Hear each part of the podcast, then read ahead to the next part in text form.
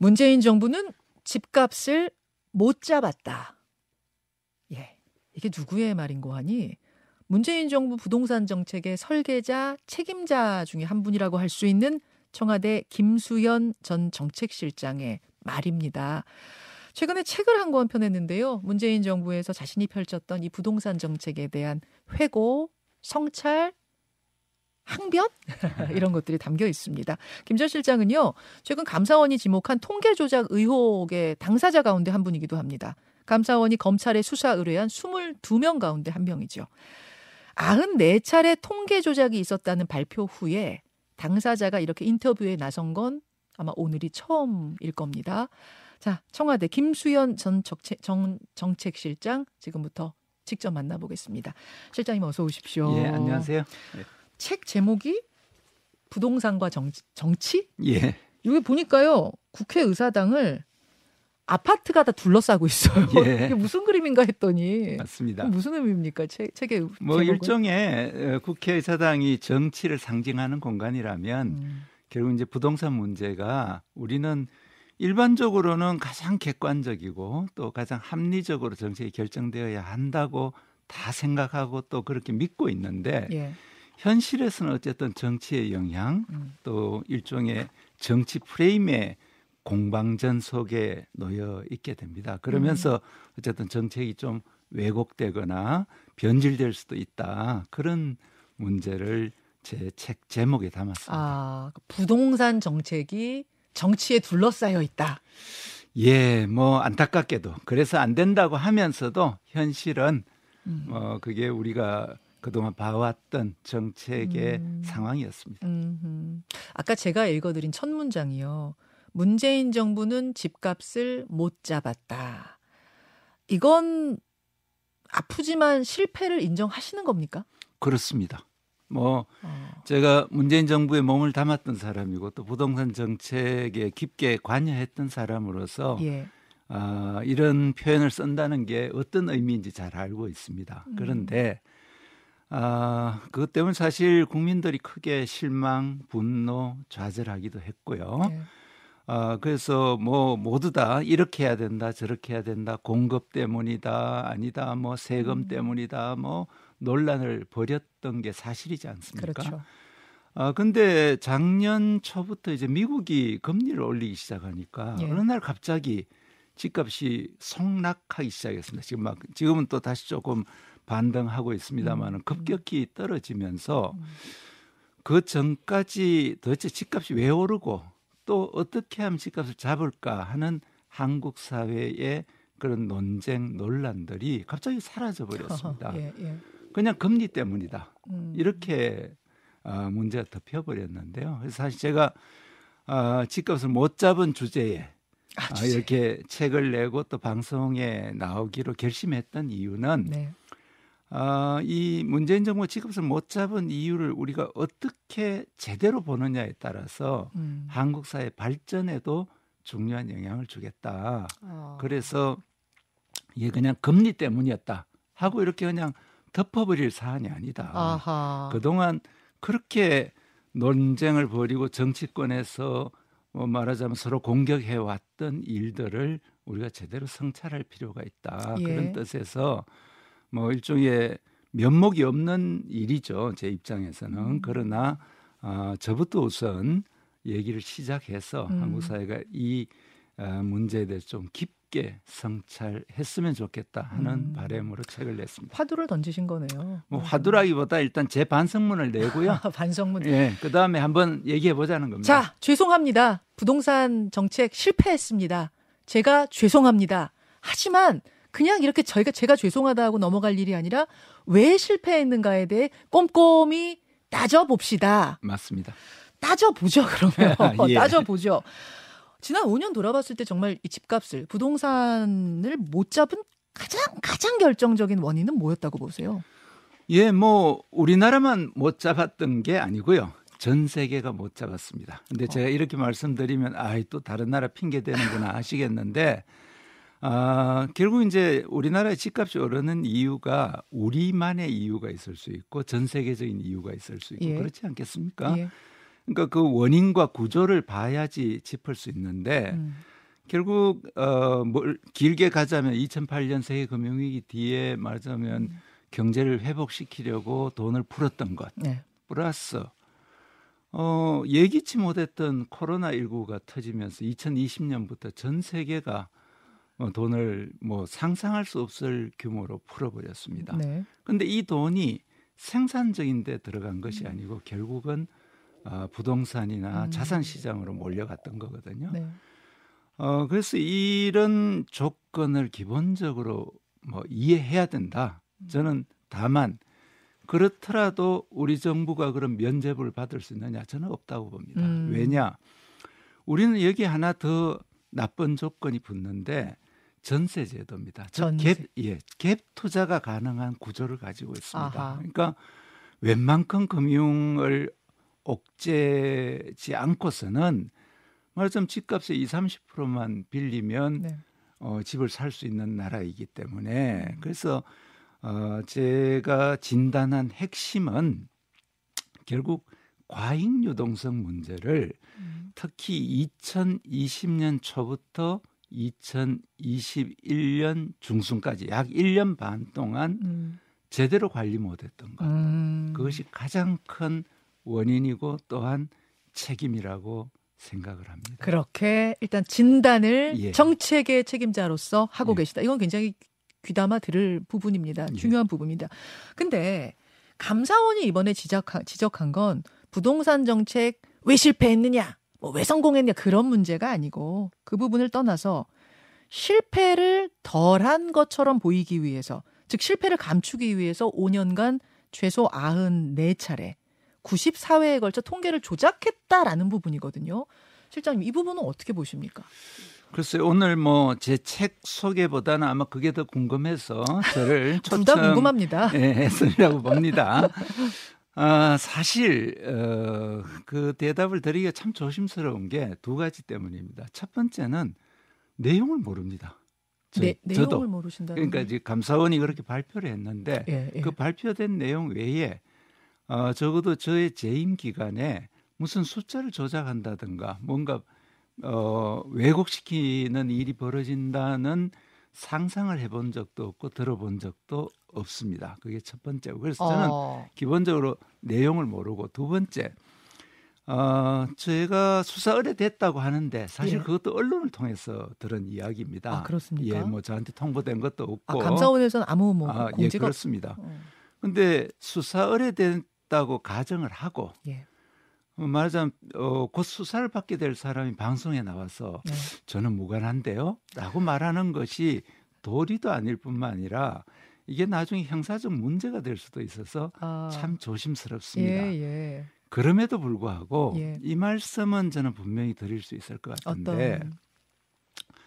문재인 정부의 정책 책임자들이 음흠. 왜곡된 수치로 정책을 수립하거나 왜곡된 수치로 국민들을 속이려 한 적이 없습니다. 이건 음. 저는 분명히 말씀드릴 수 있다고 봅니다. 거기서 말씀하시는 그 사람들은 예. 어디까지의 사람들인가요? 글쎄 이제 그게 논란이에요. 감사원 발표에 보면 예. 그냥 뭐 이른바 BH 요즘 쓰지 않는 표현입니다만은 청와대, Blue House 청와대와 뭐 국토부가 압력을 가했다. 근데 사실 BH라는 범주 안에는 네. 대통령부터 행정관까지가 되어 있거든요. 그게 맞습니다. 아마 기자들도 감사원에 물어본 것 같아요. 도대체 누구냐 BH가. 네. 네. 어, 근데 적어도 어, 제가 생각한데 음. 정책 결정의 책임자라고 할 수 있는 뭐 음. 예를 들면 저 같은 사람 예, 예. 또저 같은 사람들이 아마 고발되었다고 합니다. 예. 정책실장 4명 전원이 고발되었다고. 5년 동안 정책실장이 4명 4명 있었는데 다 고발됐어요. 예, 고발이라기보다 정확한 용어로는 수사 의뢰, 수사 의뢰, 수사 의뢰 되었다고 예. 언론에 봤습니다. 저도 아직 통보받지 못했습니다만은 예, 예. 적어도 그분들은 그런 식으로 어, 하지 않았으리라고 저는 믿고 있고요. 만약 그 부분에 제가 부끄러운 어, 일이 있었다면 제가 이렇게 방송에 음. 나왔겠느냐. 음. 그다음에 약간 더 구체적으로 그런 일이 일어나기가 참 어렵다는 말씀을 드리고 싶은 게 우리나라에는 부동산 통계가 서른 종류가 넘습니다. 네네. 그다음에 세계에서 유일하게 네. 주간 가격 동향을 일주일에 세 기관에서 발표하는 예, 나라입니다. 예. 그리고 이번에 이른바 이제 왜곡시켰다고 하는 그 한국 부동산 원의 네. 주간 동향이 문제가 되는데 그렇죠. 같은 한국 부동산 원에서 가장 수치가 높게 나오는 실거래 가격을 네. 동시에 발표하고 있습니다. 음. 즉 같은 부동산 원에서 실제 거래된 가격을 한 달에 한 번씩 발표를 합니다. 음. 그게 모든 지수 중에 가장 높은 숫자입니다. 아, 즉 동일한 기관에서 제일 높은 숫자도 발표하고 제일 말하자면 왜곡됐거나 낮다고 하는 숫자도 발표하는 상황에서 음. 어, 과연 그런 조작의 실익이 있느냐? 더구나 국민 누구든 어, 스마트폰으로 1분이면 전국의 어떤 아파트 단지든 가격을 알 수 있는 나라입니다. 음. 포털 사이트에 검색만 하면 가격이 나오게 되어 있습니다. 네. 어, 그래서 제 실익이 없다. 조작의 예, 실익이 없다. 실익이 이유가 없다. 예, 예. 이유가 없다. 이유가 없다. 자, 거기서 잠깐만 제가 질문 하나 하고 갈게요. 예. 그러니까 모든 국민들이 포털 사이트에 들어가서 실거래가를 볼 수 있을 정도로 민감하게 다 알고 있기 때문에 이 논란이 있는 걸 수도 있습니다. 무슨 말씀인 거 아니? 음. 그 당시를 좀 복기해 보면 국민들이 체감하는 집값 상승률과 정부가 발표하는 통계 사이의 괴리가 너무 컸어요. 게다가 김현미 국토부 장관이 2020년 7월에 이렇게 말했죠. 문재인 정부 출범 이후 3년간 서울 아파트 값이 11% 올랐다. 그랬더니 이제 국민들이 아, 11%밖에 안 올랐다. 지금 얼마나 올랐는데요? 이게 말이 됩니까? 이제 이렇게 해서 사실은 논란이 시작이 됐거든요. 예, 안타깝습니다. 사실은 아, 아마 장관께서도 뭐 여러 수치 중에 그 수치를 발표하신 것 같은데 아, 정부가 발표한 뭐 정확하게는 이제 한국부동산원이 발표하는 실거래가도 있습니다. 예. 그건 훨씬 높은 수치로 음, 음. 나오거든요. 그럼 김현미 장관이 다른 수치, 그러니까 조금 낮은 수치를 채택했기 때문에 예, 벌어진 뭐 그걸 조작이 아니라 아마 뭐 어, 발표한 거 예. 하게 된 것 같죠. 그러니까 지금 그 서른 개의 부동산 관련 여러 통계들 중에서 하나가 말하자면 왜 집중적으로 왜곡됐다 예. 하는 이야기거든요. 맞습니다. 어 그래서 어, 뭐 그렇다고 해서 그 하나가 왜곡 실제로 됐다면 저는 책임이 상당히 있다. 또 누군가 책임을 져야 한다. 하나라도 왜곡됐다면 예, 하나라도. 그럼 당연히 그- 왜냐하면 그렇죠. 예. 어, 저희가 여러 통계들이 있고 그 통계가 이제 왜냐하면 방법론이 다르고 표본이 다르기 때문에 음. 수치가 다르다는 것은 전문가들은 다 이해하고 있습니다. 네. 다만 아무리 낮게 나오는 수치라 하더라도 그걸 인위적으로 뭐 왜곡을 지시했거나 음. 요구했다면 그건 응분의 책임을 저는 져야 한다고 봅니다. 그러나 음. 어, 저는 그렇게 믿고 싶습니다. 그 94번의 뭐그 실무진들 사이에 음. 저게 있었다고 하는데요. 어, 실제로 이 주간 동향이라는 게 굉장히 불안정한 통계입니다. 음. 그야말로 동향 통계이지 네, 예. 맞아 확정 통계로 보기가 어려운 여러 요소들을 가지고 네. 있고 그럼에도 정부에서 그걸 이용하는 이유는 흐름을 알 수 있기 때문입니다. 자, 제가 조금만 구체적으로 그럼 질문을 드려볼게요. 그러니까 시중에 나오는 뭐 반론들입니다. 네. 어, 감사원은 증거가 다수 확보됐다. 특히 이 문제를 처음 제기한 곳이 한국부동산원 노조다. 노조에서 우리가 이런 자꾸 압박을 받는다 하면서 문제가 제기된 거다 이렇게 얘기하면서 그들이 주고받은 메신저 내용, 뭐 녹취록 이런 걸 확보했대요. 예를 들어서 부동산원 직원들이 국토부로부터 이대로 가면 저희 라인 다 죽습니다. 마이너스 변동률로 부탁드리면 안 되겠습니까? 이런 거 받았고 제대로 협조하지 않으면 조직과 예산을 날려버리겠다. 뭐 이런 걸 다수 받았다는 거거든요. 그러면서 예, 뭐, 제보가 왔다는 거예요. 예, 뭐 저도 깜짝 놀랐습니다. 예, 사실은. 예, 근데 어, 이게 또 방송에서 제가 놀랐다는 게 뭐 저는 몰랐고 부인한다 이렇게 또 될까봐 혹시 음. 수사 어, 의뢰받은 검찰에서 참작해 주시기 바랍니다. 이건 우리 저 어, 예, 예. 진행자께서 예, 예. 돌발 질문하신 건데요. 예. 실제 몰랐고요. 다만 저는 그럼에도 어, 그 상황을 음, 좀 변호하고 싶습니다. 음. 왜 변호하고 싶냐 하면 어, 그 이 주간 동향이라는 통계 자체가 네. 말하자면 그, 그 거래가 거의 없는 상황에서 표본 전국에 한 3만 개를 놓고 네. 가격이 얼마나 변했나 이걸 따져보는 건데 음. 부정, 어, 부정확할 소지를 기본적으로 안고 있습니다. 예, 그러다 예. 보니까 아마 제 짐작에는 또 저는 또 그렇게 믿고 싶습니다만은 공무원들이 음. 어, 이게 정확한 게 뭔지를 파악하는 과정에서 좀 부적절한 언행이 있었을 수는 있겠지만 아, 그 본질은 저는 왜곡이 아니리라고 어, 믿고 싶습니다. 그럼에도 불구하고 어, 그런 부적절한 일이 있었다면 뭐 설령 제가 몰랐다 하더라도 예, 예. 저는 그에 대한 뭐 상, 상응하는 뭐 책임이 음. 있다면 저는 져야 되고 또한 국민들께 어쨌든 이런 일로 뭔가 불신을 음. 야기시킨 것에 네. 대해서도 저는 마치 문재인 정부가 집값을 못 잡은 데 대해서 제가 사과드리는 또 사죄하는 것처럼 어, 이 상황에 대해서도 저는 참 안타깝고 예, 또한 예. 어, 뭐 죄송한 마음을 전하고 싶습니다. 국토부 직원들과 부동산원 직원들 간의 대화 내용은 이제 그런 거였고 예. 청와대와 직접적으로 연결된 건 뭐가 있었냐면은 어 한국 부동산에서 작성 중인 통계 자료는 원래 공개하지 않는 게 원칙인데 청와대가 이 자료를 중간에 부동산원한테 요구했다는 거예요. 음. 요걸 이제 감사원이 발표했습니다. 실제로 자료를 미리 받아봤다. 요 부분은 어떻게 알고 예, 계세요? 그건 뭐 명백히 저도 해당되는 문제입니다. 예. 저도 아는 문제이고, 어 그래서 뭐 조심스럽긴 합니다만은 어뭐 저는 설령 제가 수사 대상이 되더라도 같은 말씀을 드릴 텐데 저희는 동향 자료로 봤습니다. 시장이 급박하게 돌아가는데 어 저희가 현장의 중개사들을 다 만날 수가 없지 않습니까? 예, 예. 근데 부동산원에는 전국의 조사원들이 사실상 배치되어 있는 있죠. 셈이니까 그렇죠. 지금 현장이 어떻게 돌아가냐 음. 그걸 중간에 한번 받아본 개념으로 이해를 했고 어, 그와 관련해서 이게 불법이라거나 아. 이래서 안 된다는 이야기를 저는 보고받은 적은 없습니다. 즉, 뭐 원칙이나 관습적으로는 그렇게 되고 있더라도 그것이 불법은 아니었기 때문에 시장이 급변하는 상황 속에선 체크할 필요가 있었다 이런 말씀으로 이해하면 될까요? 글쎄 뭐 불법이다 아니다를 제가 지금 방송에서 말씀드리는 건 부적절한 음. 것 같고요. 다만 저희가 그 자료를 받아본 취지는 도대체 상황이 어떻게 네. 되냐. 이 아, 시장이 급등하고 있는데 더구나 아시겠지만 인수위 없이 출범했던 예. 정부였기 때문에 네. 뭐 그런 점이 있었습니다. 알겠습니다. 이게 그 좀 실장님 보시기에는 전 정부 죽이기 어떤 그런 차원에서 좀 벌어지는 일이라는 그런 생각도 드세요? 그런 의심도 드세요?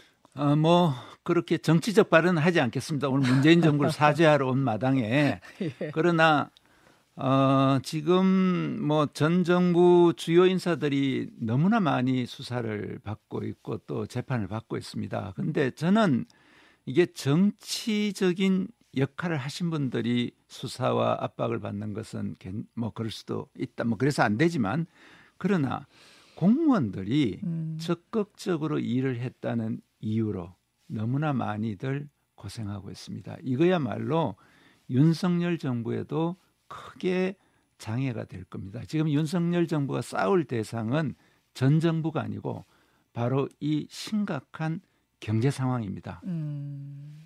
그 예. 말씀을 드리고 싶습니다. 문재인 대통령이 뭐 이번에 수사 의뢰가 되거나 그러진 않았지만 결국 뭐 몸통은 그쪽을 겨눈 거 아니냐 이런 얘기도 막 나와요.